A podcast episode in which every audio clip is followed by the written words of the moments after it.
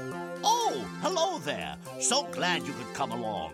I am the Dream Finder.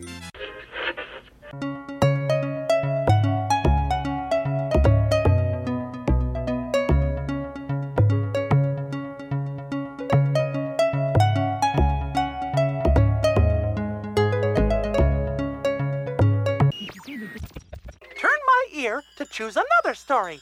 Then hmm, push my nose when you're ready. To hear how the story goes, go ahead and push my nose. W W Radio, your information station. Hello, my friend, and welcome to the WDW Radio Show, your Walt Disney World information station. I am your host, Lou Mongello, and this is show number 659. And together we're going to celebrate the magic of the Disney parks, movies, and more here on the podcast, my weekly live video, community, videos, books, audio tours, and more. Please be sure to subscribe to the podcast and find everything else at WDWRadio.com. So Walt Disney not only personally loved America, but showcased it on screen and in the Disney parks. But Walt's connection goes far deeper, and this week we share 10 things you didn't know about Walt Disney and Washington. From Disney and the President to Walt's widow, Lillian, to Walt working for and with the U.S. government, Disney in the Supreme Courts, the Department of Defense, and Walt's secret connection to the FBI, and much more. I'll then have the answer to our Disney Trivia Question of the Week and post more updates at the end of the show, including a change to our weekly live video broadcast. So sit back, relax, and enjoy this week's episode of the WDW Radio Show.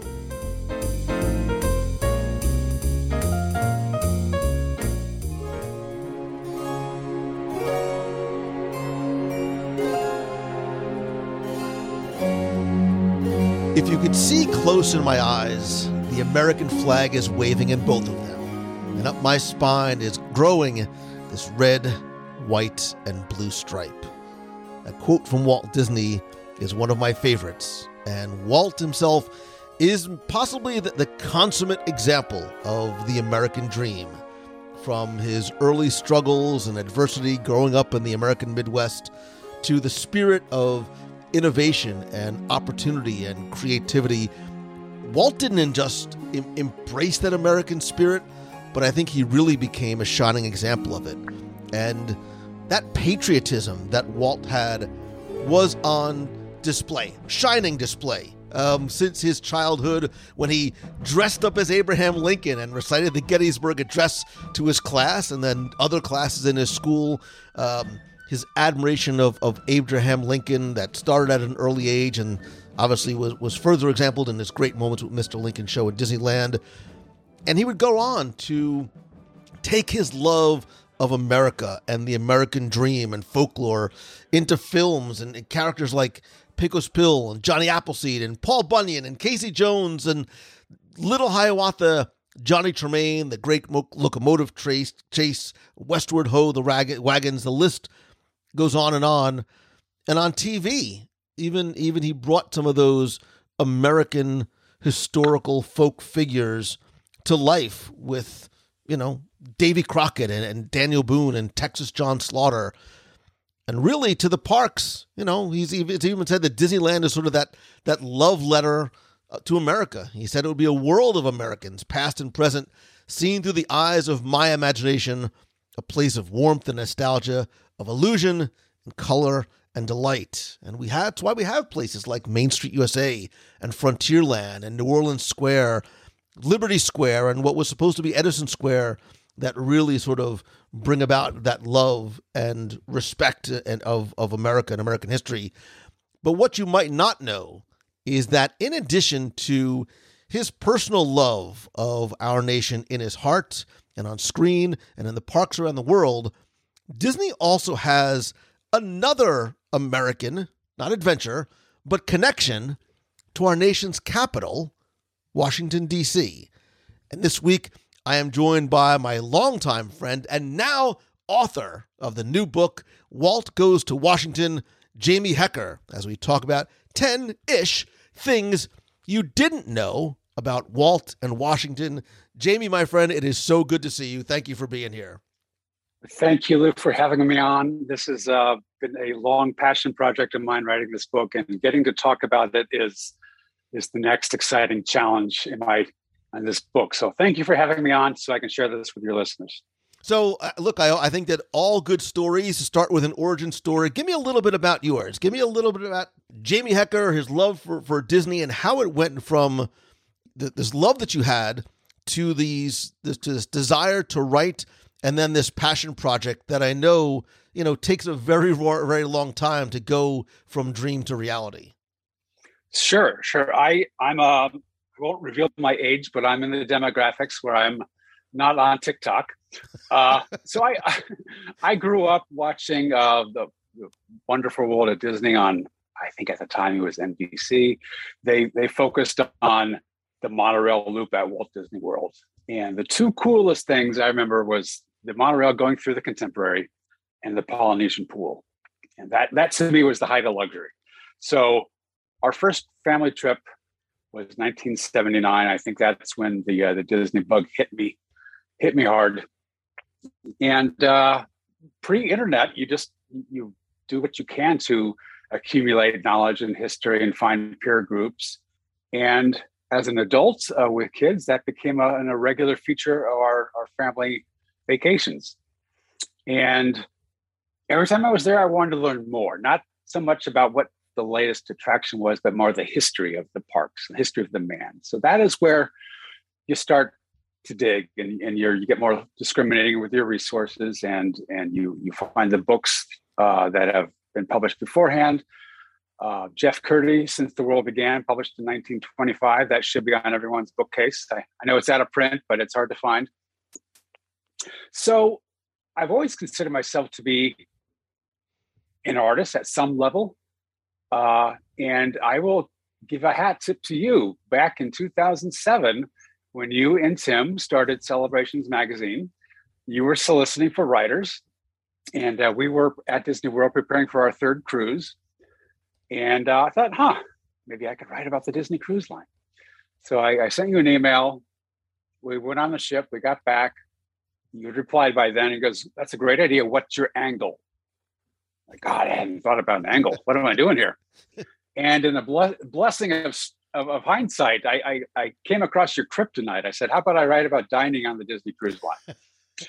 and uh, so I, you ran that past Tim. You and Tim took a flyer on me, and uh, I've been writing for Celebrations for the past decade now. So that is sort of where the mid step is. Uh, celebrations. It's a I'll talk about it later. It's it's a wonderful magazine. Tim does a superb job with it.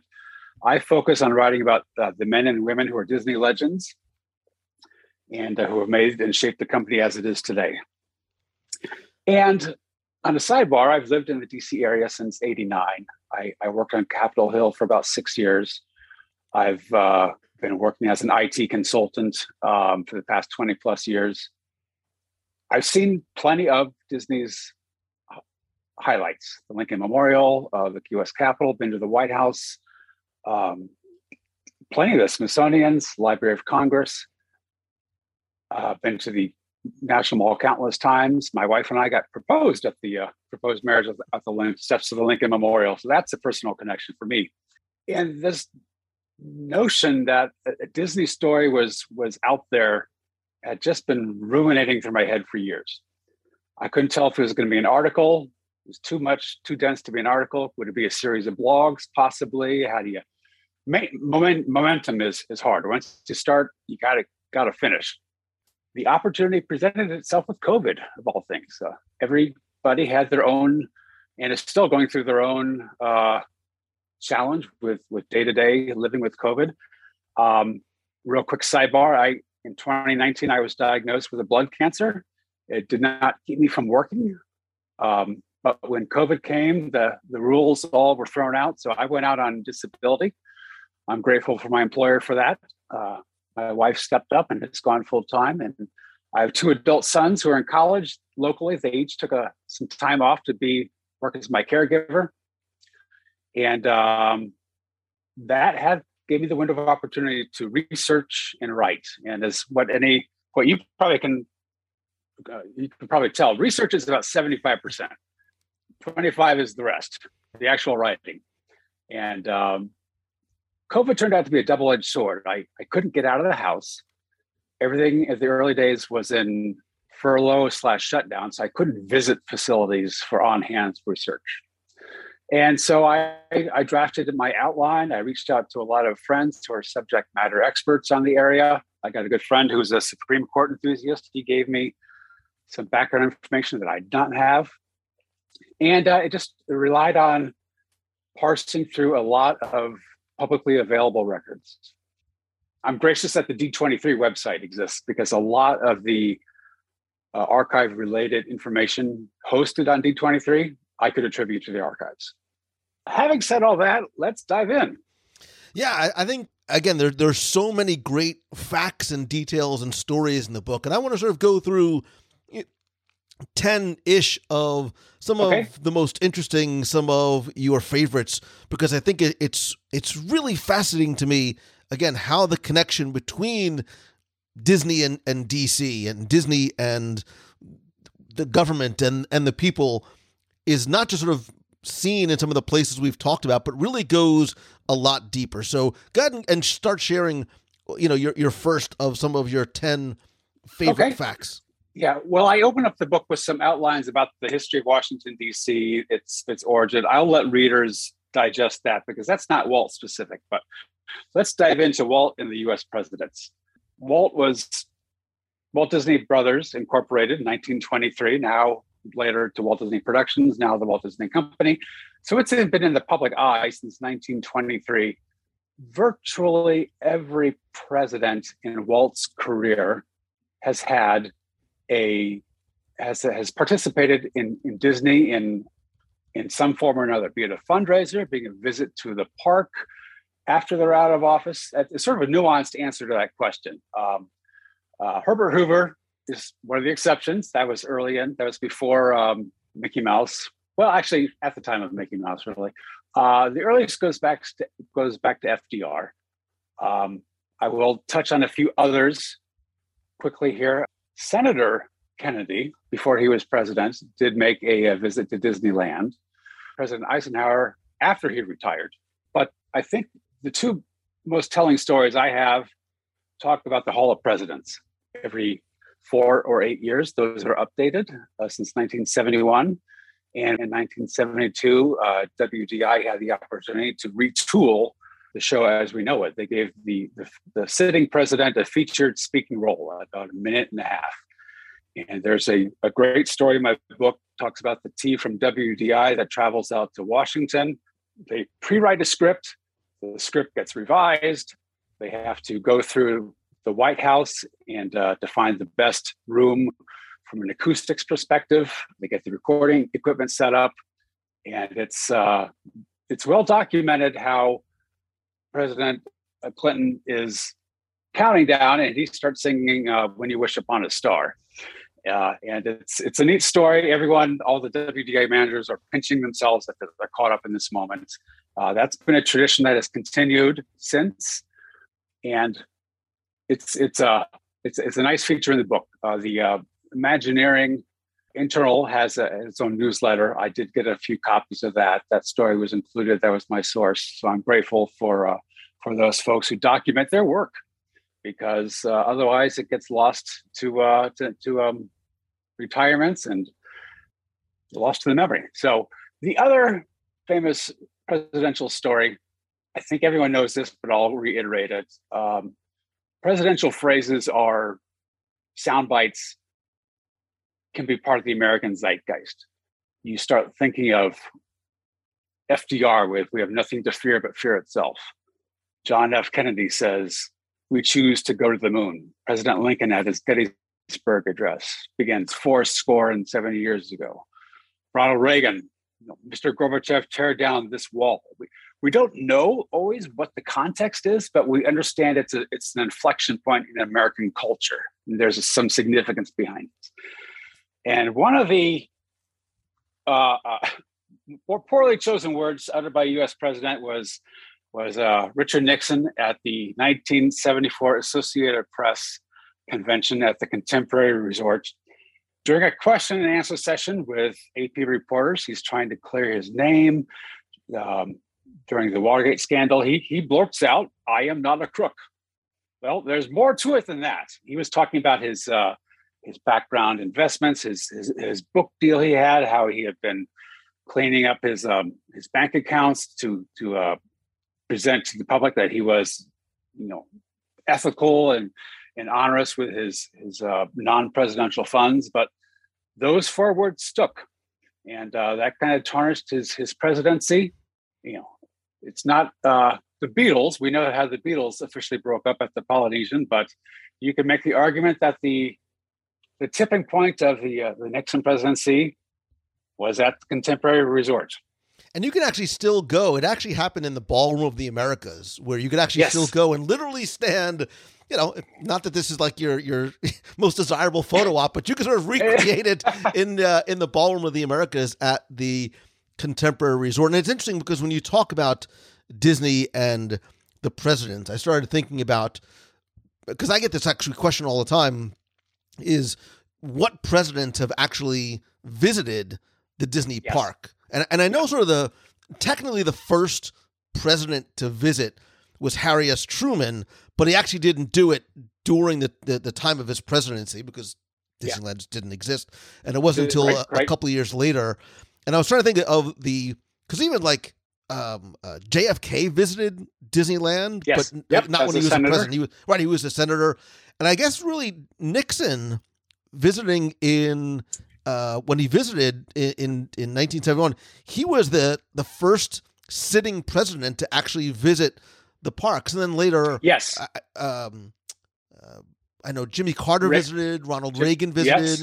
Obama Bush. visited. I was I, I was there in Obama back in uh, in 2010 when he gave Yeah, his speech in um, in in on Main Street, USA, with on Main Street. Yes, yeah, with Cinderella Castle behind. and uh, and when when um, Nixon was vice president under under Eisenhower, he did um, a lot of duties at Disneyland. He helped open up in the 1959 Tomorrowland uh, uh, monorail reopening. The famous Bob Gurr story about how he he hijacked the vice president for a loop around uh, the monorail line. Uh, you'll see that in the book. But yeah, it's Reagan and Nixon by virtue of their Republican affiliation with with the Walt Disney and their Southern California roots, those two gentlemen, those two presidents have the most connections to Disney parks, and that's uh, well documented in, in the book. I'll let my readers uh, explore that further. And I know um, I know Clinton visited and George W. visited, but they never actually they never actually stepped foot in the park, right? I think I think Correct. Clinton went. I, Clinton, I think, spoke at like the Disney Institute, and Uh, George W. gave a speech at one of the resorts. Yeah. Yes, uh, George W. Bush did a uh, the first Bush did a, a thousand points of light speech at uh, one of the resorts. The Clinton story, I'll circle back to that because every source I came across says he visited the Disney Institute, and there was no further context, no more meat on that bone. So I went to the Clinton Library to get the presidential daily schedule. I um, eventually cross-checked it with um, uh, the Orlando Sentinel archives. He and at that time, uh, Vice President Gore were circling Florida on on a um, particular tour initiative, and President um, Clinton's last stop of the day was in Orlando. About 10:30 p.m., his his motorcade drives over to, to the Disney Institute, what was then now uh, Disney Springs, sorry, uh, Saratoga Springs. Checks into a hotel room about 10:30 and leaves the next morning at eight. so that was it. He, he was there. He, he probably uh, tuned in, uh, watched a little TV, got got a good night's rest, and then left for the day. So uh, I thought there would be an exciting story there, a little anticlimactic, but at least I got to the I got to the bottom of it. Right. I can say that say that he was here, but the Disney connection goes not just to you know the parks and the presidents and, and Walt and and and, and presidents and, and his love of America, but it also extends to and I and I actually found this fascinating. I never knew this before that it also extends to his wife, his widow Lillian as well, Yes, because she was the recipient of the Presidential Medal of Freedom. yes, yes. This is honored by Congress. Uh, Congress has by by uh, required by my bipartisan majority. We'll honor American heroes. A lot of them are war heroes. The first one was uh, George Washington. You think to the Wright brothers, uh, Jonas Salk, famous Americans. Walt was sort of a no-brainer to get this medal, and he is uh, deceased at this time. Uh, Lillian, on his behalf, the medal is actually presented by the president, even though it's issued by Congress. And uh, it's a, there's a White House ceremony. This is the other fun fact I learned. Uh, Blaine Gibson sculpted the coin. Uh, we we know Blaine is a three dimensional sculpture for sculptor for uh, iconic presidents and iconic uh, audio animatronics, but he did a two dimensional bas relief on a coin. Um, it's I think the gold coin was issued, and uh, for Lillian, it's probably in their their family possession, and additional copies were, were minted as well. But that is um, the quote, the, the, story, the presentation from Nixon to uh, uh, to Lillian is in my book. I've got the full quote there. Um, that is something I did not know, and I'm going to switch gears a little bit. Speaking of Lillian, I learned something utterly new about her as well. We know the story of Walton Roy. We know the story of uh, Roy E. Disney, the, the company's growth, its trials and tribulations. Lillian Disney was largely um, part of the story, but she was not a corporate board member. Uh, what I what I learned during this is that she remarried several years after Walt passed away to a California real estate developer named John Truyens absolutely nothing wrong with that. It's uh, life goes on. And the reason that's significant is because Lillian Disney Truyens is is named in a Supreme Court case. I'm, I'm jumping ahead to our uh, third branch of government here. Um, Walt's estate, upon his death, stipulated that 45% of his assets be uh, sold for the purpose of Cal Arts. Uh, Cal Arts was the uh, artist institution uh, between Chouinard, I'm pronouncing that wrong, I'm sure, and the uh, and other institutions in California. Anyway, so it comes along that Walt wants the campus to have more money. So they are building a campus north of LA in Valencia, California. Lillian does her due diligence as the executor of the will and sells 45% of Walt Disney production stock. And this case turns on the dry arcane work of tax law. Um, she, in her bank, Bank of California, treated it as a charitable contribution, which would be taxed at a lower rate. Uh, the IRS said, no, this is a long term capital gain. You owe us more. She ended up paying the difference and took them to court and uh, wound its way up to the Supreme Court. In the end, uh, the court did not favor in, uh, in, in, in terms of Lillian. She did owe that extra amount she was owed but I think the major takeaway is that we know a little bit more about her personal life and that we got Cal Arts campus, which opened up its character animation department in 1975 in room A113. So uh, a lot of Pixar and, and, Disney animators will do that inside nod to the park, to, to that room as an homage to their their Disney instructors. Uh, I think Ollie Johnston and Frank Thomas were part of the, uh, the original teaching crew on that. Switching gears a little bit, as you like to say, from Walt specifically, Walt, Walt and Lillian and, and the parks. One of the things I, I never realized, you know, we know that Walt and Lillian loved to travel.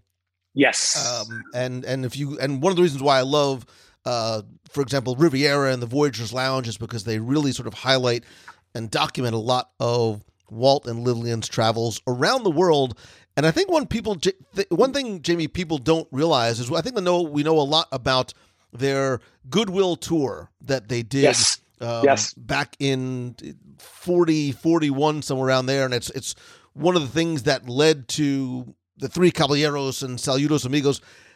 I never realized. I think a lot of people that this was not something that was just a a planned vacation by Walt and some of his artists and Imagineers but this was something that actually had a direct connection and correlation with the U.S. government.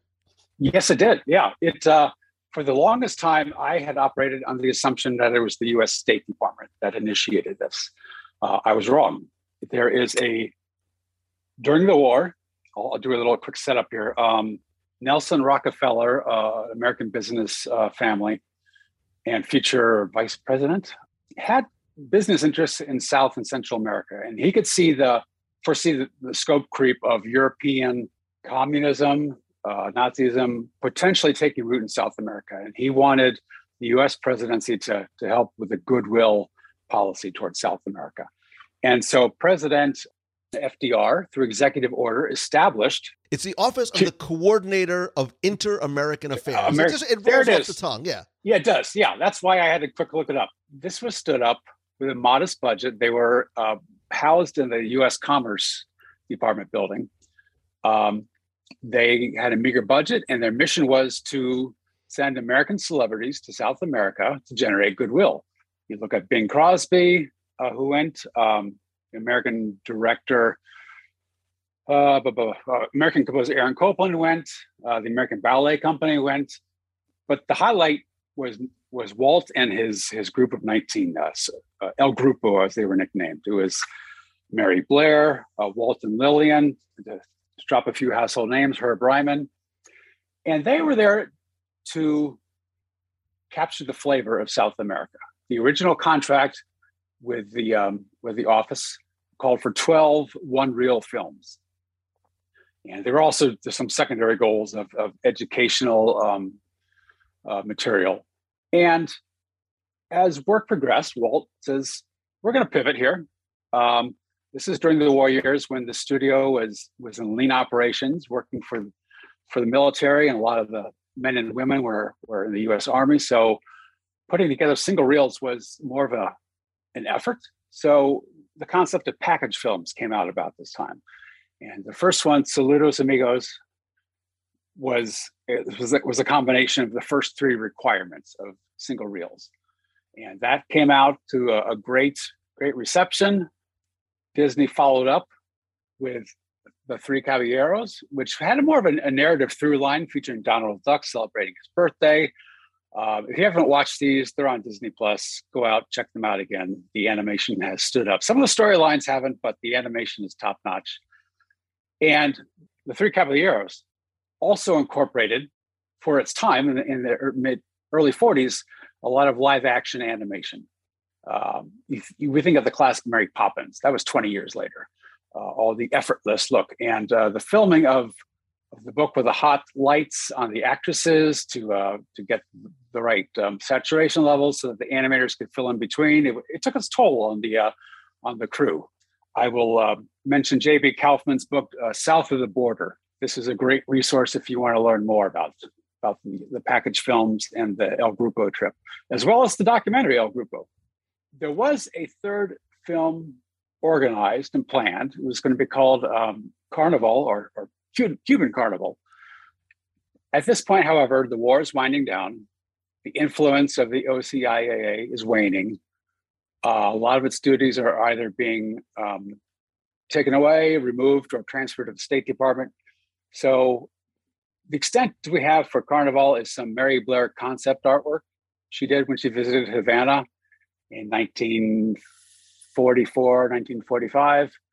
Uh, the film was never realized, but it was on the books. And uh, I think when you combine these these two package films along with some other contemporaries like Make Mine Music and, and Melody Time, you realize that Walt was a businessman and an artist. He had to adapt to the times. And uh, well, I think the thing that's fascinating about the, this this goodwill tour is is in a number of different areas. One that when the government realizes that sending ambassadors down there, uh, political ambassadors yes. down there, wasn't necessarily working anymore. The fact that they lean on somebody like Walt Disney yeah. is, I think, both brilliant and and and very very interesting on a number of levels. Yes, yes. And the fact that Walt was able to take this and say, "There's opportunity here for us yep. to not only listen and learn, but create content." It really ended up being a, a win-win on both sides. And I think you know, as obviously your your book goes into into much greater detail because so many, especially in places like Brazil, where yes, they knew more about Walt than they did their own government and the, and the own president of their government. And I think this this tour that he took through places like Argentina, etc., yep. and what he was able to do for the government as well as what he was able to do for the studio was incredible. But that this is the part of the thing that that really fascinated me about your book and your research, Jamie, was Walt's not just his relationship with and how he was sort of called on by the government to help in a number of different ways. So here you have this new sort of branch that was that was reached out for the the inter-American affairs, but it was mm-hmm. also reached out to by the Department of Defense in yes. terms yes. of actual military efforts. And I think uh, you know I think a lot of us know about um, some of the the the, the art and stuff that he'd done and, and even some of the animation, but it really went on for for a relatively long time in terms of Walt creating content for the military and, and the American government to help sort of further some efforts that were much deeper than just entertainment. So Jamie, take us through, you know, briefly take us through the connection between Disney and the Department of Defense? Sure, sure. So, again, an important uh, caveat is to step back in time to 1940s. The Department of Defense, as we know it today, was not formally structured until 1947. The, the, the dominant branches of the military were the Navy, Department of, of uh, the Navy, and the Army, which went by the Department of the War. Uh, the Air Force was was a stepchild uh, adopted under the Army as the Army Air Corps. I think the Marines fell under the um, the Navy. So the, the dominant military thinking at the time was military strength through naval power and ground troops. Uh, yes, airplane uh, manufacturing was part of it. In fact, uh, right after Pearl Harbor, the Disney studio in Burbank was briefly taken over by the Army to protect a nearby Lockheed Martin or maybe just Lockheed facility that was ma- manufacturing uh, uh, aircraft. And the studio overnight turned into a, uh, a, war propaganda machine. John Hench will recall stories about how some members had to have security clearances to uh, be able to do animation on on Axis warplanes. But uh, it was how to identify aircraft from the ground based on the fuselage, the tail signatures, uh, you know, enemy or friendly fire. And uh, they were also doing homemade animation for uh, American industry, uh, the exciting world of riveting and double riveting on, on aircraft assembly. It's the Disney touch. So they, they put their stamp wholehearted into this. And uh, there were a number of cartoon shorts featuring, um, a lot of them featured uh, Donald Duck, and his and his the longtime Disney nemesis uh, Pete as the drill master. They were done for humor and cheeky fun, but they were all trying to boost the American morale for the war. And I think the biggest comment I'd like to share is that Walt, as an individual, was heavily influenced by uh, a book titled Victory Through Air Power by a, a, a former Russian, now naturalized US citizen, Alexander de Seversky. Um, he advocated that to win a global war, army and and uh, military lines can easily be cut off. The enemy can choke any advances. You need to have superiority from above to strike. And Walt bought into this notion completely to the point where he uh, self-funded the stu- uh, uh a live action slash um, animation feature called Victory Through Air Power. It went against the military doctrine at the time. He did not have the, the full support of the Pentagon. Uh, he went ahead with it anyway. The traditional distributor at the time was RKO Pictures. Uh, they opted not to release this one. This is the only Disney film that was released by United Artists. And uh, Walt was on a visit to, to, to, Washington on many times during the war years. He stayed at his favorite hotel, the Mayflower, and he's doing an interview for the local um, it's either the Washington Post or Washington Star correspondent, and there's a new side of Walt you didn't really see before. He was really said, let's let's smash let's take the war to, to the enemy and smash them. There, there's no sympathy here. It's I'm sure it's the all American morale effort, but you really could see how he was advocating a different type of strategy. You know, not unlike how his his business ventures had had taken shifts and turns over the years. He said, um, "I believe in air power, air superiority." Uh, a lot of the efforts proposed in the movie are in place today. We do have a superior air force, which was uh, established in 1947. But you, you look at Walt and um, what he was advocating, he was a little bit ahead of his time there. And the fact that he was able to and, and wanted to devote so many of the studio's resources to this yes. effort. Um, and it was not just because he was forced to do it or because he was paid to do it, but I think it really did come from a sense of personal patriotism that yes. Walt felt in terms of this almost a a a personal obligation, obligation that he had yeah. in order to use the resources at his disposal to help the, the country and the government and the military any way that he could. Yeah. Yes, and and speaking of helping the country, he was involved in war bond drives. Um, the U.S. Treasury um, because we are now on a war footing, had to change the tax table so that billions of Americans who were not previously taxpayers were suddenly taxpayers, and they had to soften the palate to that. So uh, they, the U.S. Treasury, worked with with Disney to create a, um, a patriotic film about your duties of paying taxes. Again, featuring Donald Duck, and uh, it, it was a success. There was some bickering about the cost overruns of the production. That's government. you know, Jamie, it's funny because as we as as I was going through the, the, the going through the book and going there are so many what i love about the book specifically is how you touch on the connection between disney and america in in so many different ways right? So we talk about walt and the government and and lily and his personal thing. You've talked about disney in the smithsonian and all yes. I mean obviously the the countless patents that Disney has going back to multiplane cameras and Galaxy's mm-hmm. Edge and some of the things we can see in Pandora his connection to space we did actually an entire show back on show 552 we talked about the connection and correlation between Disney and space so much that you can find in the Smithsonian but I think yes. the the most intriguing part, and I think sometimes one might be the most fascinating part, is Disney and the FBI. And it's not yes. something that you hear about or or think about, but yeah. there are the stories that you tell and some of the the um, the examples that you show. Because if you say Disney and the FBI, you start to think, "Uh oh, what did Disney do wrong that the FBI got involved?" But that's Correct. not necessarily where the connection starts or ends yeah, it's it's a uh, it's a fascinating story. The Federal Bureau of Investigation, our national law enforcement agency, um, began in the early 20th century. You think of the early FBI, one name is synonymous: J. Edgar Hoover. He was um, essentially director of the FBI up until his death in the 70s. Then they did reforms to change uh, how how long you could serve.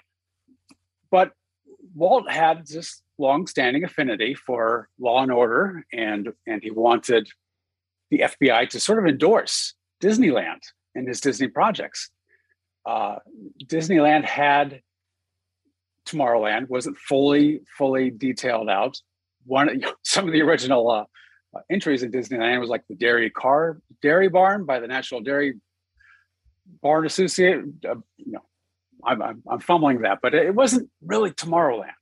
right. And and and Walt proposed the future to, like dairy. So yes, yes, yeah. So Walt proposed to the, uh, or he had an affiliate go to the Los Angeles FBI office to propose a a, a, a um, an, an, FBI facility to show forensics and uh, anything in the, in crime solving you know, this is kind of the future. This is the future of law enforcement.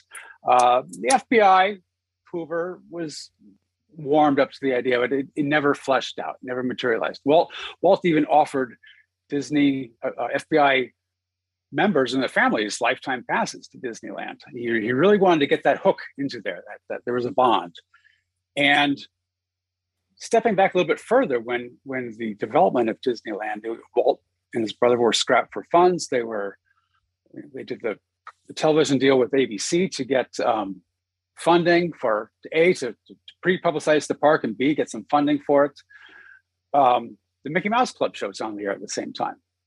You know, Walt says, "Let's do a segment on the FBI," and Hoover says, "Well, okay." He, he really wanted to be featured on the nighttime show aimed at adults. Uh, he, he didn't want to be uh, channeling uh, his resources at, at, small fry, as he put it. Um, there was a lot of contentious back and forth in memos, which are which are captured. There's a there's an open dossier on Walt Disney on the FBI website. You can see all the uh, uh, photostatic copies of, of correspondence. Um, the FBI demanded script control over the segment of uh, how they treated uh, the FBI productions. Um, they they did revisions like a 12 year old Tommy Kirkland, who was the the musketeer in charge. He's not going to be holding a gun. We're going to have the agent do that. Uh, um, and, and the FBI wanted to visually see the finished product before it was aired. And this was you know, before the internet. Uh, you've got to get a, a, reel on a cross country flight to do that. So um, un, under the nick of time, they they did that. Uh, Hoover expressed some displeasure at Walt's um, court, you know, cooperation or with apparent lack of cooperation, but it ultimately came through. And uh, Walt was also named, and this is uh, a lot of people have taken interpretations on this. He was named a special agent in charge. Uh, this goes back to um, the time frame when the FBI would lean on subject matter experts in various fields. Walt was a well-known player in Hollywood, as were many others. Could be counted on to aid the FBI, as it were. Uh, a lot of people have ter- interpreted this directly that he was an informant. Um, I didn't see anything that clear or oblique to address that. And, and upon his death in 1966, his special agent in charge uh, title was revoked. Uh, there's a lot of correspondence between Hoover and his widow about uh, gifts and uh, and flowers and, and, and condolences. Uh, but again, circling back to the, the off and on again relationship, Disney live action films of the early 60s includes the utterly forgettable Moon Pilot and uh, the less uh, forgettable but still enjoyable That Darn Cat. And bo- both of these featured uh, an element of government, supposedly the FBI, without using the FBI logo. And they were portrayed as bumbling idiots. And uh, Roy, so not Roy, uh, Hoover was incensed. So the reviews came out. You, you can see notes written in the sidelines like Walt must be infiltrated. and uh, it's it's it's fascinating just to, to look back on that that dynamic. So Walt wanted the approval of Hoover. In some ways, he got it. In some ways, Hoover didn't uh, reconcile. Um, in the end, it's all out there in the public it's it's uh, you can find it on the FBI website as well as my book. I think of all the stories that you tell and share in this book, this is the one that is the most eye opening to me because this is something that you don't. He, there's a lot of stories about Walt and and so many things that Walt did. You never hear in conversation about Walt Disney special agent, right? You never hear about Walt working for the FBI and realizing just how far and wide and how long that that relationship went on going back to to Hoover back in in the late 30s yes. and having all these conversations about Disney's involvement in the FBI uh, again if, if you look at those documents which I did after going through your book a, a lot of those are blacked out in terms of the specific yes. details but what you yes. do realize is that in return for Disney's cooperation Hoover allowed Disney to film at the Bureau's headquarters. And because yes. of that, and because of that relation, he's given the role of special agent, which is just mind blowing to me. you know, yes. that that, um, that he was able to do that, and then this ongoing mutually beneficial relationship that Disney has with the FBI. You know, they help him a- acquire permits to to build Disneyland in LA. Like it's it's not sort of this cloak and dagger thing, but I think it's really interesting Disney's involvement in the FBI and the FBI's involvement. Look, in in, in Moon Pilot, you know, Hoover very much had a hand in helping to write and determine what that script was going to be like. The Yes, fact that yes. three episodes of the Mickey Mouse Club were dedicated to the FBI is remarkable to me. Um, and and the fact that these stories haven't been shared elsewhere, um, or at least ones that I I haven't seen this really talked about a lot, um, I I think is amazing. And I think what this does by allowing by by giving sort of Walt this rel official relationship, I I have to imagine that Walt must have felt such pride and gratitude because he loved this country so much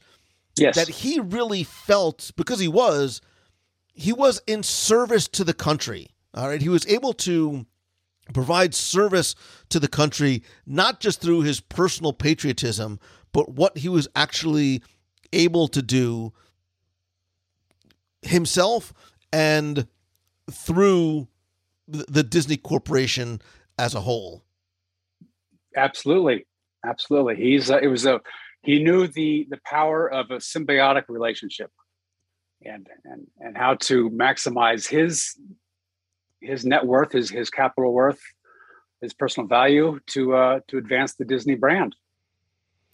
and I think it's it's it's also interesting to think about it from the opposite side how the governments on multiple occasions realized that reaching out to Disney was a way to further their goals again not from an entertainment perspective but from a political perspective which I think gives interesting light on just how powerful the government realized Walt and his voice and his vision would be to promote and further their political uh, you know endeavors.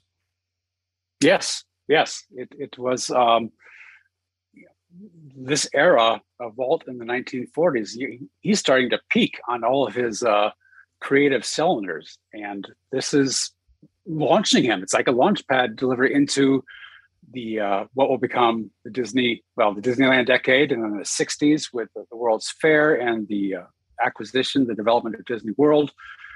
Walt is at the top of his game here.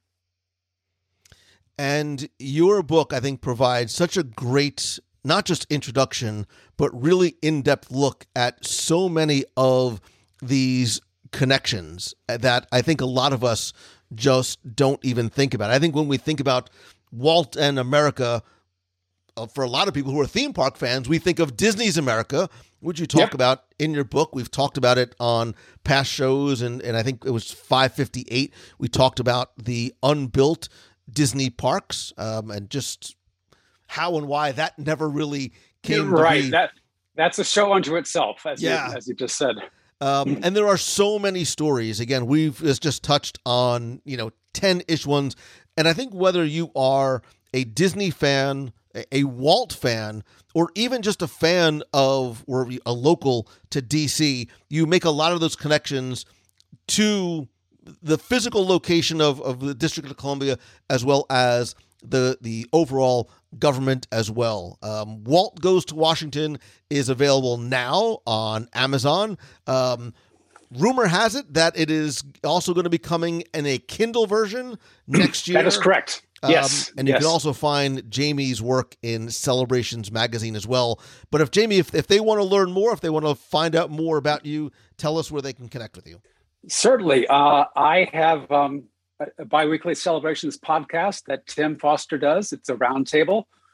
Um, we're actually I'm recording in a couple of days, so he he does a great show. It's it's a it's a lot of what ifs and our you know put on our Imagineering hats, and uh, it's a great time there. Uh, I am mildly active on on Twitter at jhecker. Um, I have my own personal website, kmfphotography.com. Uh, I led off at the beginning of the show. I was I had a blood cancer diagnosis, which which moved into leukemia. I'm I'm recovering from that, but I adopted keep moving forward as my my cancer motto. Can't look back. You just got to move on till tomorrow. I have a lot of Disney and non-Disney photos on that website. Um, I will uh, direct people there. Now, if anyone wants to have any questions about cancer care, I'm not a doctor, but you can certainly uh, DM me on Twitter if you want to ask any comments or questions about my experience. Um, I'll do one final plug. This is not for me. The Smithsonian, we didn't have a chance to cover it, but it's in the book. In 2023, they are going to have an exhibit called Mirror, Mirror for Us All. And it's going to be a reflection of Disney culture upon America and vice versa. Uh, COVID has has set that back the timeline, but that is on uh, it's on the calendar for a couple of years. Washington D.C., in addition to Disney World, is a great place to visit. There's no fast pass lines or, or lightning lanes. You got to figure that on your own. But uh, there's so much to see and do here. There's so much rich culture. Um, come out and visit. It, it should be part of every American travel bucket list. Awesome. Jamie, thank you so much, brother. Congratulations again on the book. Uh, I appreciate you coming on and sharing some of your favorite stories about Walt and Washington. Thank you, Lou. This has been a pleasure.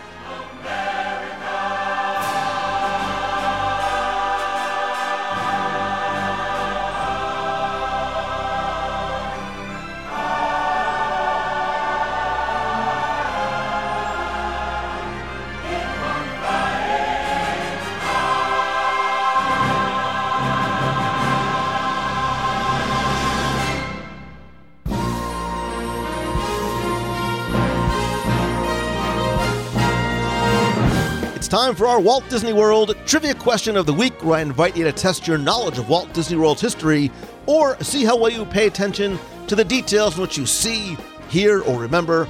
If you think you know the answer, you can enter for a chance to win a Disney prize package. And this week's trivia contest is once again brought to you by you. And I mean that because as part of the WDW Radio Nation, you literally help bring every episode of WDW Radio to life every live broadcast from the parks, the contests and giveaways, they're all thanks to, because of, by, for, and with you. You can find out how you can help the show for as little as a dollar per month and get cool exclusive rewards every month like scavenger hunts, trivia quests. We have group video calls every month, access to our private Facebook group, shirts, stickers, monthly care packages from Walt Disney World, early access and discounts to special events, and much more. You can find out how you can help the show by visiting WDWRadio.com slash support. Now, before we get to this week's question, we're going to go back, review last week's, and select our winner. So last week we went back in time to Tomorrowland and Walt Disney World because I said that when Walt Disney's Carousel of Progress came to Walt Disney World in 1975, what was the attraction's theme song? So first, thanks to the hundreds of you who entered, got this one correct, and it was, of course, the best time of your life.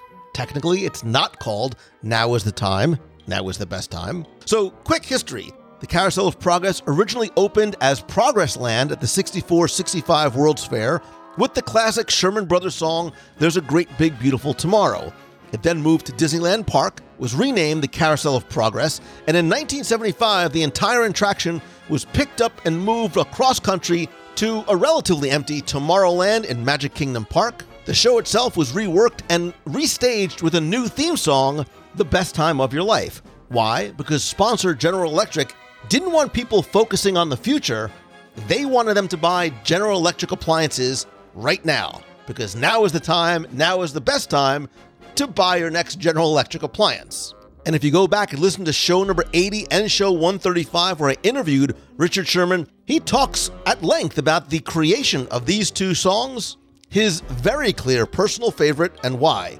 Of course, in 1994, when Walt Disney's Carousel of Progress was reimagined once again, the original song, There's a Great Big Beautiful Tomorrow, was reintroduced back into the show. Anyway, I took all the correct entries, randomly selected one, and you are once again playing for a WDW Radio pin and keychain, which you can only get by winning a trivia contest here. And last week's winner, randomly selected, is D. Musso. So D Thank you, congratulations. I will get your prize packet out to you right away. If you played last week and didn't win, that's okay, because here's your next chance to enter in this week's Walt Disney World Trivia Challenge.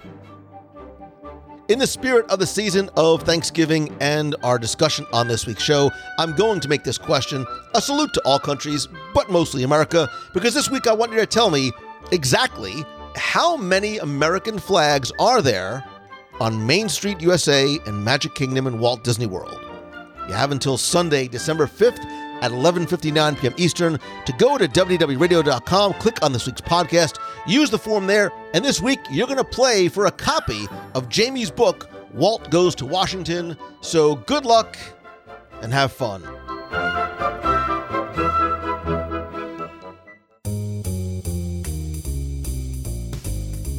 That's going to do it for this week's show. Thank you so much for taking the time to tune in this and every week. I sincerely appreciate you. Please don't forget to come be part of the community and conversation by joining the WDW Radio Clubhouse group on Facebook at WDWRadio.com slash clubhouse. You can also connect with me elsewhere on social. I am at Lou Mongello on Instagram, Twitter, LinkedIn, and Facebook. And in addition to the podcast, don't forget to join me live every Wednesday night at 7.30 p.m. Eastern, either from the parks as we walk, talk, and ride and eat, or the home studio where we cover our top five live Disney Plus pick of the week, your questions, contests, guests, and more. This Wednesday, I'll be live from the Epcot Festival of the Holidays throughout the day and the evening. And on Friday, a special WDW Radio Live starting at 6 p.m. Eastern from Santa's favorite resort. It is the Walt Disney World Swan and Dolphin. We'll check out some of the holiday goings on over there, as well as maybe meet Santa and Mrs. Claus before they pack up from their vacation and head back to the North Pole. Now, one thing that's different about these and some of the past WDW Radio live broadcasts is that instead of broadcasting live on Facebook, I'm testing out broadcasting live on YouTube.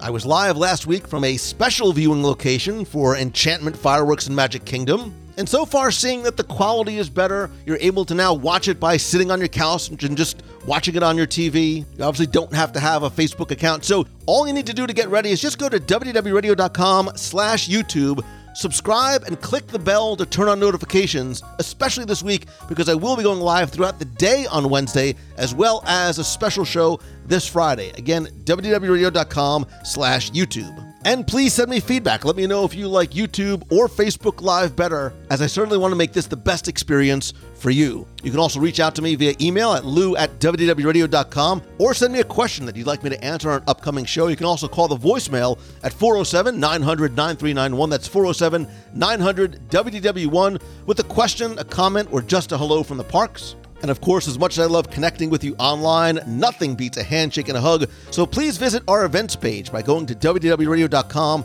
slash events to find out about our next meet of the month in Walt Disney World, our not one, not two, not three, but four upcoming cruises, including our Marvel Day at Sea in February out of Miami, our inaugural cruise on the Wish in June, our very merry time group cruise on the Wish in December, and our April 2023 Disney Fantasy 8 night overnight in Bermuda and Bahamian cruise. Again, just go to WDWRadio.com slash events for more information and to get a free no obligation quote. Huge thanks to some of the new and longtime members of the WDW Radio Nation family. I sincerely appreciate you and your support and love and friendship and help, and I love being able to give back to you each and every month. I want to thank some new and longtime members, including Carly Echtenacher, Jamie Hecker, Emily Ennis, Eric Siegel, Nick Young, and Robin Norell. To find out how you can help the show for as little as a dollar a month and help our Dream Team project to benefit the Make a Wish Foundation of America, thanks to you, we've raised more than half a million dollars to send kids with life-threatening illnesses to Walt Disney World.